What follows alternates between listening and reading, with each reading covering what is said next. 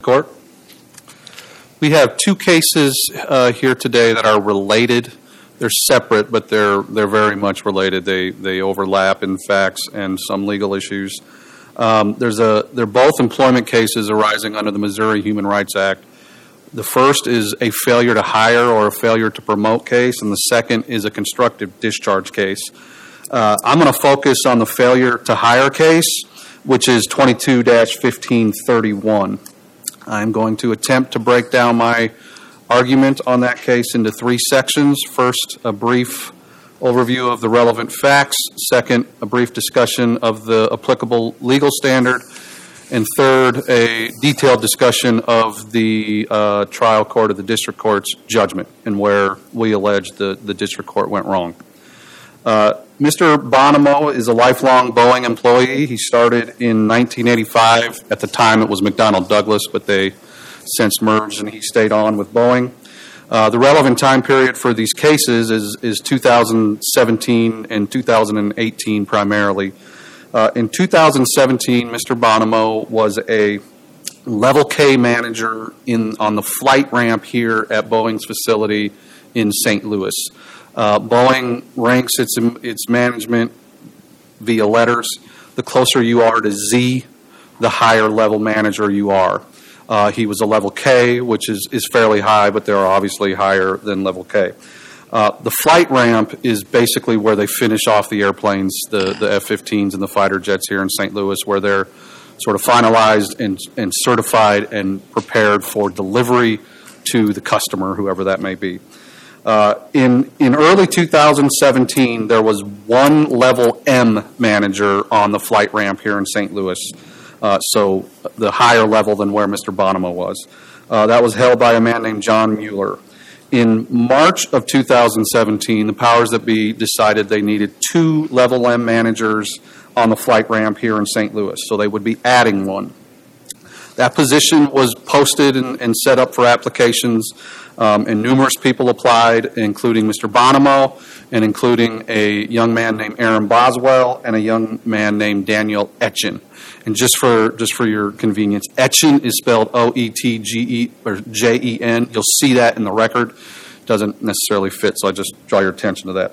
So. Um, in, in the application process, the, the, the hiring manager used a, an objective worksheet called a new hire screening worksheet where they take the. Counsel, we've, we've, we've read the, the basic facts. What is erroneous about the district court's Okay. grant of summary judgment? So what's erroneous here is that the, the district court did not consider the evidence of pretext, the different indicia of pretext in totality.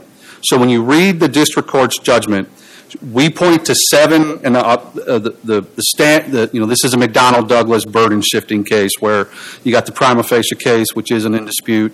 Then the defendant has to put up their proffered justification, their non discriminatory justification, which here they said the interview was better for, the, for Mr. Oetgen, who was hired. And, and then you get to where we, the burden shifts back to us, and we have to point to Counsel, indicia. wasn't it undisputed that, that on the first application that um, Mr. Bonomo didn't himself assess his performance in the interview very favorably? That is, that is, and that's the first interview. And we're not challenging the first hiring decision. We're not challenging the, the decision to hire Mr. Boswell in 2017. The only failure to hire claim relates to the last hiring decision in 2018, placing Mr. Oetgen into the permanent level M manager position. That's the, that's the only claim as far as failure to hire that we are challenging in this case.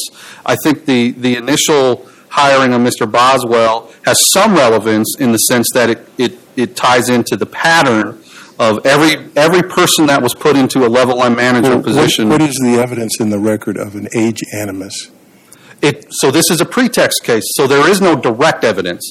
So you've got two ways you can prove a discriminatory intent. You can do it with direct evidence, such as, you know, um, an admission, a confession, or direct comments, you know, discriminatory comments. We admittedly do not have that in this case, And it's my experience, you rarely have that. Employers know better than to say those things. So the courts have set up a system when you don't have direct evidence of age discrimination, where you can still prove age discrimination by essentially attacking the proffered reason from the defendant and sh- with, with enough indicia of pretext where a jury can infer that the decision was not really what they say it was, but instead was discriminatory. And so, and that's why, and what, and, and the courts have been very clear, including this court, So what that does this record show? so this, we pointed to seven indicia of pretext, and the the trial court went through each one individually, and in some of them determined that it was there. For example, a policy violation. Um, there, there, the evidence is clear that there's a policy that required the hiring manager to consider all sorts of different factors, including relevant work experience, education, technical knowledge, all these sorts of things that you would expect to be considered. But this hiring manager he said just the interview. That's the only thing. And so we point to seven indicia, and There was one out of how many who in- were part of the interview? there were th- the, the hiring committee. Yes. There were three people on the hiring committee. That's another factor that we point to of it. That's another indicia of of uh, of pretext because every person on the hiring committee for this final decision, the only one that we're challenging, was in their mid to early 30s. Um, so everybody hired into these positions were in their mid to early 30s. Everybody on the hiring committee was in their mid to early But 30s. don't you need more than just the age um, of the individual for that to be indicative of some age animus? Exactly, and that's why the trial court got it wrong because there is more than those things. Well, There's everything that we point to in the record, Are there and any, the court. are there any cases that say that uh, the age of the decision maker um, is is indicia of pretext? Yeah, there are cases cited in the brief that they don't not just the decision maker. They call it a stacked hiring committee, and there are cases that recognize that if the if the hiring committee is stacked with people who might tend to favor one person over somebody in a protected class, then that can be considered indicia of pretext. So it's not just that the hiring manager was It, would it be enough just that they're younger? no, no, and that, that that's why the district court got it wrong, and that's what the, the whole fundamental issue is. When the district court considers each one on its own, each each of the seven indicia that we point to, and considers it on its own and says, okay, that might be here, but that's not enough, and then never gets to a point at the end of its analysis where it says, all right, now I'm going to consider all these things in totality. But each one has to contribute. I mean, you can't point to it and say that the three members of the hiring committee had blonde hair. Therefore, I'm entitled to an inference that they discriminate against somebody who's who's older. It, it has to. Each one of those has to have some tendency toward discrediting either the proposed, you know, legitimate reason, or lending toward a, an infer- a reasonable inference of age discrimination. Well, I, think I understand what, what you're, you're getting at, and, and the cases point to stacking of a hiring committee. I'm never going to be able to, to, to pull back the curtain, and, and that's why this is a McDonnell Douglas burden, burden shifting. I'm never going to have them saying to each other, we want somebody young. So what the courts say is all these things, and if you have enough of them together, without direct evidence of age, it's enough, and that's why I cited the the fault of the Hairston case. district court was not making um, a conclusion uh, that the sum of these various indicia don't equal uh, sufficient proof. So that if if a dollar is the required level and you got 10 things but you don't have a single dime in the 10 things, uh, you, you'd never get to the full complement necessary.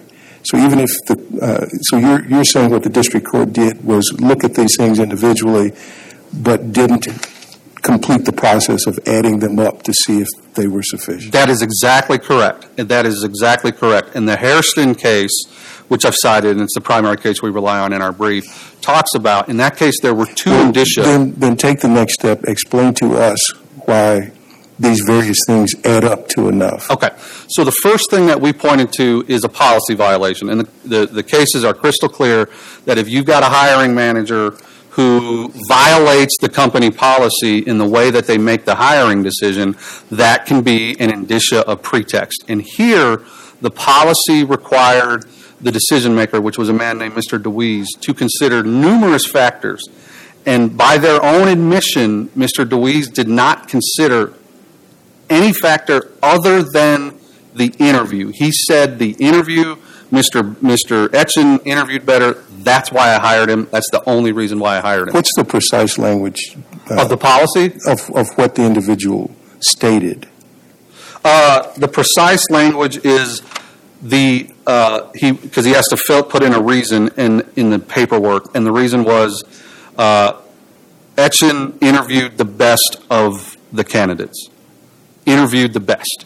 Well, why is that con- a statement that means nothing else mattered in the process? That that statement doesn't seem by itself to be conclusive of the entire evaluation of the candidates. Well, Judge, I'm, I'm I think it, it does indicate that because the question, the paperwork says, why did you hire the, the person you hired?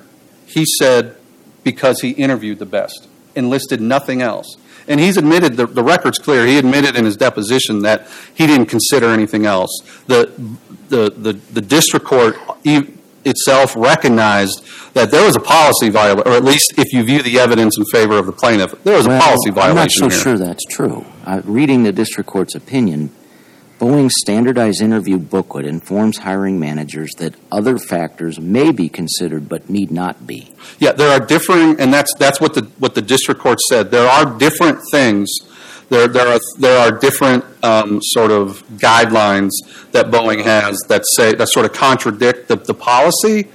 But the district court said, viewing the evidence in favor of the plaintiff, as I'm required to, and as this court is required to, it's a reasonable jury could easily conclude that there is a that there was a policy violation here in hiring the the the Mr. Oetgen.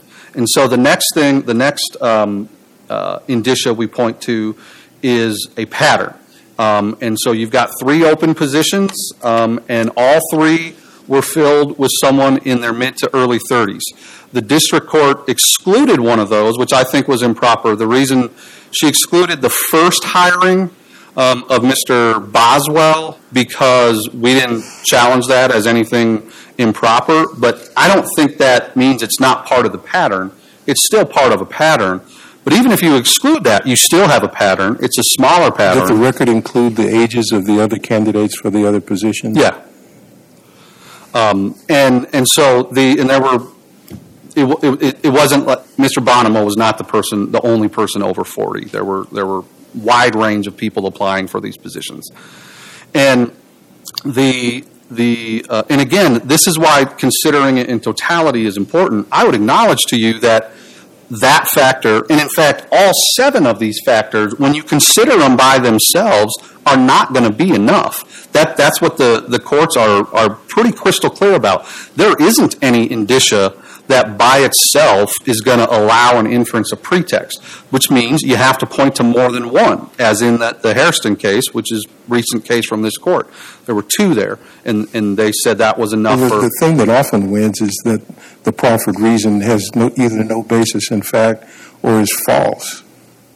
Well, that's uh, that's one way, but the way you show that is through these indicia. The, the, that's not the if that's just one way. I mean, that's that's one way to do it. Right, but but the most common way because you're you're you're very what the what the indicia of pretext allows is an inference that it's false. We're not going to have direct evidence that where they say this isn't the real reason why we did it. So the only way you're going to prove that, and that's what that's that's the whole point of the McDonnell Douglas burden shifting standard, is it allows a jury to reach the conclusion that what they're saying is not true. Doesn't make sense. You've got all these other factors that say, no, that doesn't make sense. I'm never going to be able to get direct evidence. I'm never going to get an admission or a confession. So the only way that it can be proven is through these indicia. And, and the Hairston case is a perfect example because in the Hairston case, the, the Eighth Circuit even said, you know, look, th- they may be telling the truth, the employer. That, that might be, and maybe that is what the jury finds, that the proffered reason is the real reason why, in that case, the person was terminated. But this other stuff around it, this smoke around it, is enough where we can allow the jury to determine whether or not there's a fire. And that there's a great quote in Hairston where they specifically say that the the question isn't whether or not the plaintiff proves definitively that you know the proffered reason is false. It's whether or not there's enough. Here, let me see. This is this is from Hairston. Though the burden is on the plaintiff to provide evidence of pretext to, to survive summary judgment, she need not definitively prove that her employer's reason for firing her was pretextual. Rather, she simply must adduce enough admissible evidence to raise genuine doubt as to the legitimacy of the defendant's motive.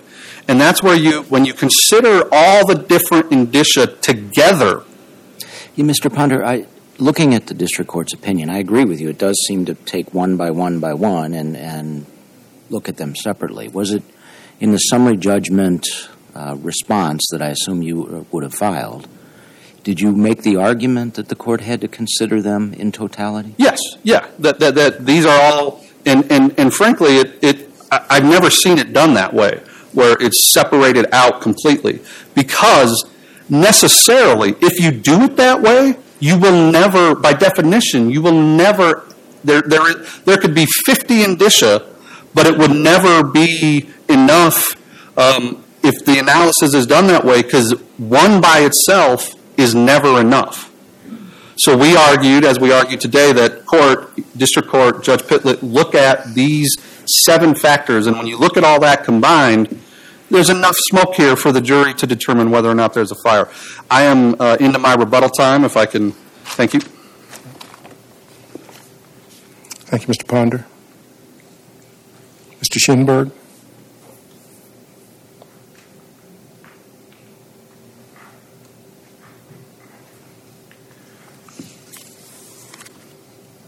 May it please the court. Plaintiff admits that he's interviewed poorly his entire career. Plaintiff also admits he has, quote, always felt that the reason I didn't get promoted was because I bombed the interview. Boeing agrees with plaintiff. The reason plaintiff was not promoted in 2018 is because someone else did a better job during the interview process. That is the reason the panel gave, and that reason is supported by the contemporaneous notes and other statements of the panelists, who cited specific examples to explain their conclusion that Daniel Oetgen gave answers convincing them that he would be better for the job. Plaintiff may think that the decision was unfair, but that still leaves the fact that there is still no evidence that the decision had anything to do with plaintiff's age. Plaintiff admits that he has no knowledge, quote, of any facts suggesting that any of the hiring panelists considered age in deciding who they picked for the job. And plaintiff's brief, indeed, does not present any facts that support his age claim. Plaintiff's opening brief makes arguments for two types of claimed pretext evidence, but neither argument has merit. Plaintiff says that he has pattern evidence, but all plaintiff points to are the two jobs that he did not get that is not a pattern of age discrimination. To the extent that two jobs can be a pattern of anything, that is only a pattern of Boeing agreeing with plaintiff that he bombed his interviews. That is made all the more clear by two additional facts. The two decisions were made by two entirely different interview panels, and plaintiff himself admits that the first panel believes that the other candidate really was better. So there's no pattern of anything that could be construed as age discrimination. Age discrimination.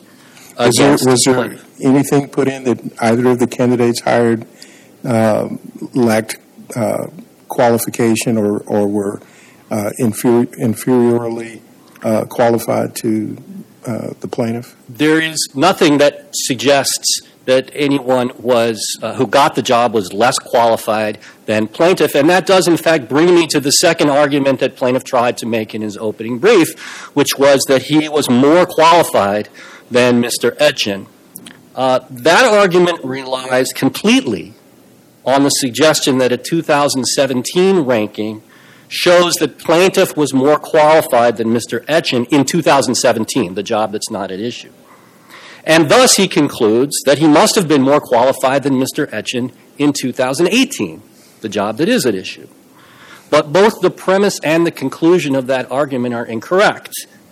Uh, the 2017 ranking was based only on the written resumes that the applicants themselves submitted. There's no other evaluation that went into that determination. The 2018 promotion not only comes a year later with, of course, corollary changes in the experience of the candidates, but it was not based on resumes, it was based on the interview process itself. There's nothing else in the record uh, that plaintiff has even attempted to point to that suggests that Mr. Oetgen was unqualified for the position or, in fact, that he was less qualified. Is it a disputed fact that there was a violation of policy in relying so heavily on the interview? Uh, there is, the, the district court found that a, a jury might find that there was a departure from the process. That's true. The district court found that. I think that it's not a material departure from the process if there was one. Boeing says there, there wasn't one. The form itself that Mr. DeWeese the, the head of the panel, the interview panel, the form itself that he filled out has a box to mark, was this based only on the interview? And he marked that. Yes, it was based only on the interview. That seems to suggest that it's, uh, it's, it's at least contemplated that an interview uh, that the result might be based only on the interview. Otherwise, there'd be no reason for that box. But there is some, I, I acknowledge the there are some policies. Is there something in the record to show what that box is designed for? I mean, is, is it to show that if, if, that we've got a problem if, if this box is checked in terms of our process? No, Or- there isn't. There isn't. There isn't anything like that. Um, I, would say there there are definitely there's one policy that suggests that other factors should have been considered, but it doesn't say, for example, it says you, for example, you should consider education also or work history also, but it doesn't say that the source of that information can't be the interview process. I think it's important to note that just because the, inter- the, the decision is based on the interview doesn't mean it's somehow based on interviewing skills. It's also it's based on the information, the job-related information that the panelists get during this structured interview process. And this particular process, uh, the panelists themselves, uh, the, the record includes that their findings that Mr. Oetgen's answers to the questions were simply better and made them think that he was better suited uh, to this position. Uh, I I don't, it's also not surprising, for example, perhaps that plaintiff didn't do well in his interviews. He admitted that he didn't prepare for those sorts of questions. Let me, let me ask you about that because Mr. Ponder in his argument suggested that that admission was related to the first interview that he says is really not at issue here. The, the lack of preparation? Well, the I bombed it. Oh, well, that's not what he says in his deposition. He says, I believe I interview poorly. I have felt that way my entire career, and I have always felt that the reason I didn't get promoted was because I bombed the interview. That's fairly general. But the, the record does reflect, in fact, that he didn't prepare for either interview. At least he didn't give any thought to the sorts of situational questions that he might be asked, the sorts of questions that the panelist indicated made Mr. Oetgen a better fit for the position. All right, let's go to what I think was uh, Mr. Ponder's the heart of his argument, which was there are these seven or eight items of pretext that we put forward, and the district court never considered them in totality. Right. What's your response to that? So I have a couple of responses to that. Um, the plaintiff, in fact, does um, say that there are seven pieces of pretext evidence that ought to be considered in their totality. I will point out that the only arguments meaningfully put forward in plaintiff's appellate briefs are the two debunked arguments about pattern evidence and qualification evidence. We only know about the other five and their substance from the district court briefing.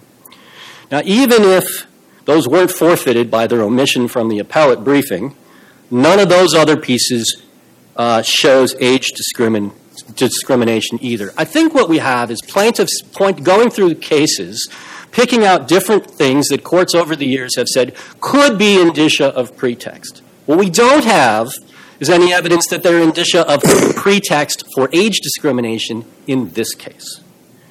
Let's go one by one. Uh, the Boeing policy.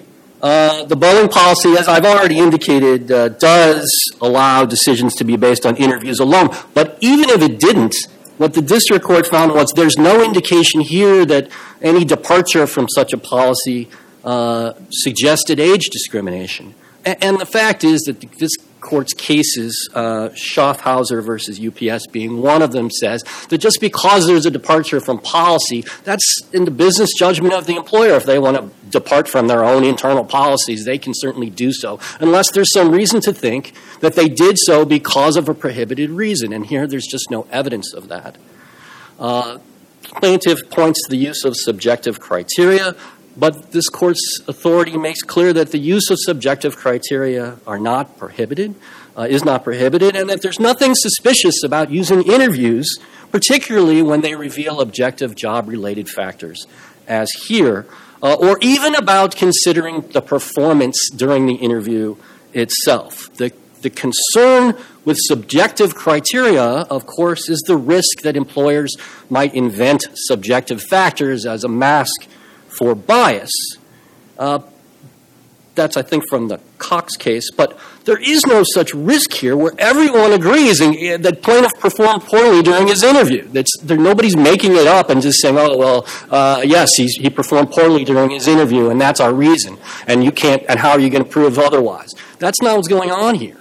Um, everybody agrees he performed poorly, and nobody thinks that poor interview performance is not a legitimate reason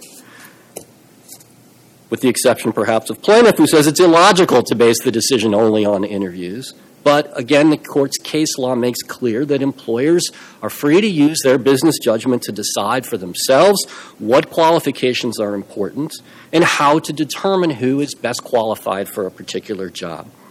Plaintiff talks about stacking. Um, but stacking is when there's evidence that the panel has been picked because they're going to reach a certain result a particular biased result. For example, if the person picking the panel has age bias and picks a bunch of like minded people. But there's just no evidence of any of that. Plaintiff's only evidence is that somebody picked the panel, and he calls that stacking. Well, is it the fact that the panelists selected were all below a certain age? The, the court's law makes clear that the, the mere age of the decision maker is not uh, indicative of any kind of bias. We cite cases in our brief to that effect, one of which I think goes something like if that were the case, then any time uh, a, a, black manager fires a white employee, that would be automatically uh, evidence of, of a racially discriminatory decision, and that's simply not the case. The final uh, of the uh, factors that the plaintiff uh, mentioned in his district court briefing is that um, that Mr. DeWeese, the panel uh, chair, uh, concealed that the real reason was uh, the interview performance. Uh, Mr. DeWeese did, in fact, neglect to uh, fill in that reason in one of the places on the form, but there's no evidence of concealment. The, the form is uh, replete with evidence that it was the interview uh, that made the determination. Not only did he check the box that says this decision was based only on the structured interview process, but of course the notes of the panelists are included.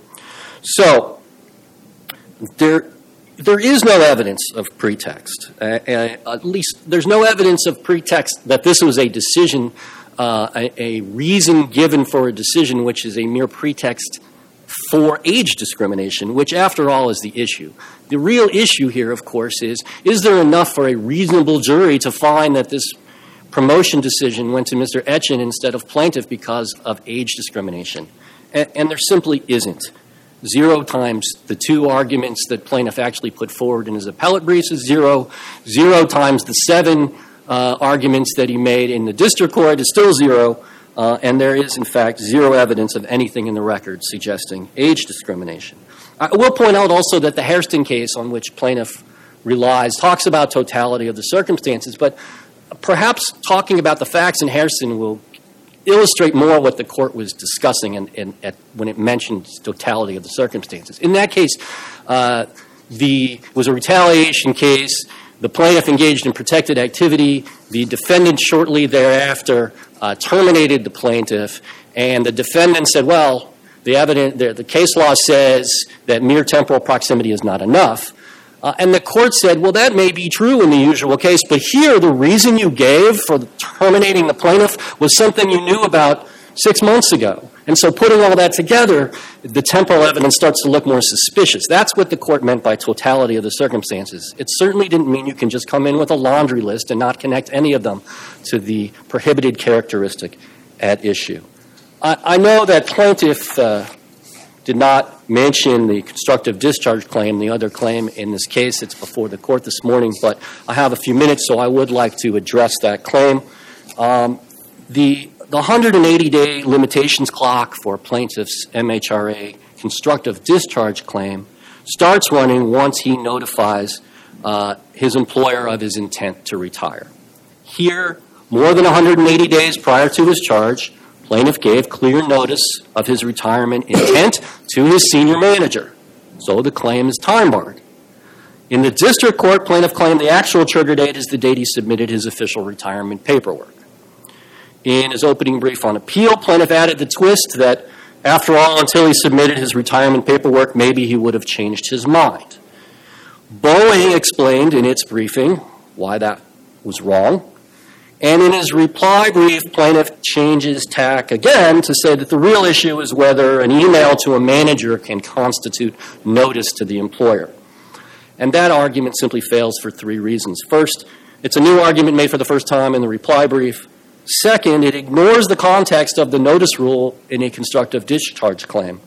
The constructive discharge cause of action is based on the idea that conditions are so intolerable that the employee concludes he has no choice but to resign.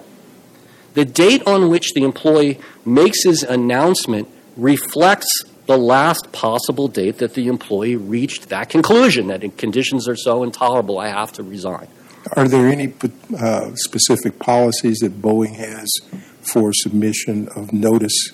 I don't believe there's any such thing in the in the record, but the point I'm getting to in terms of the context about who gets the notice, which was plaintiff's argument in, in his reply brief, is that it doesn't matter so much who the specific recipient of the communication is. What matters is that the communication reflects that plaintiff has reached that conclusion. That is, that the cause of action has accrued. Uh, and that's why it starts the limitation clock. And here there's no question but that the communication reflected that that was plaintiff's decision. In fact, it reflected exactly what happened. It, it gave the date he was going to resign, and that's the date he retired. Um, third, the argument is frankly also wrong, even if we just ignore the context of the rule and focus on the identity of the notice recipient. Uh, uh, this, these cases are not in our briefs because the argument wasn't brought up until plaintiff's reply, but Missouri cases make clear that notice to a manager is imputed to a corporate employer, which, uh, of course, can only act through its human agents. Uh, I would point the court uh, to Diaz versus AutoZoners for a case that discusses that principle in the context of the Missouri Human Rights Act. Even if it had been timely, the constructive discharge claim still fails. Of course, the, if plaintiff can't meet any one element of the cause of action, his, his claim is uh, appropriately disposed of on summary judgment. And here, plaintiff has no evidence for any of the elements, much less all of them. Were the conditions so intolerable, a reasonable person would feel compelled to quit? To the contrary, plaintiff admits he could have stayed in his job, but he chose to retire because he wasn't going to be offered promotional opportunities to a different job. As a matter of law, not being promoted does not make conditions so intolerable that you feel com- a reasonable person would feel compelled to quit. Is there any evidence Boeing intended plaintiff to quit? Plaintiff admits he doesn't know if Boeing intended him to quit. So plaintiff's only argument in his opening brief was that that's not a required element uh, of the cause of action and that he thus, thus didn't need any evidence to show that Boeing intended for him to quit. Boeing pointed out plaintiff's legal error in its response brief, and plaintiff did not defend his position in his reply. Thus, he's tacitly conceded the legal point, and he still hasn't provided any evidence to support the element. And is there any evidence that plaintiff gave Boeing the opportunity to remedy the problem? Boeing never, uh, plaintiff never complained about anything other than his promotions. And the promotions can't support his claim. First, because failure to be promoted doesn't give rise to a constructive discharge claim as a matter of law. And second, even if it could, 11 months passed between the, the most recent promotion decision and his 2019 retirement. That makes clear that conditions could not have been intolerable enough to force him to retire. There's also no evidence Boeing did anything motivated by age or retaliation, and of course, like in any discharge case, the motive is what the court is trying to determine. I am happy to answer any further questions from the court, but hearing none, Boeing would ask that the court affirm summary judgment in both cases. Thank you. Thank you, Mr. Schindler. Mr. Ponder, your rebuttal. Thank you, Your Honor.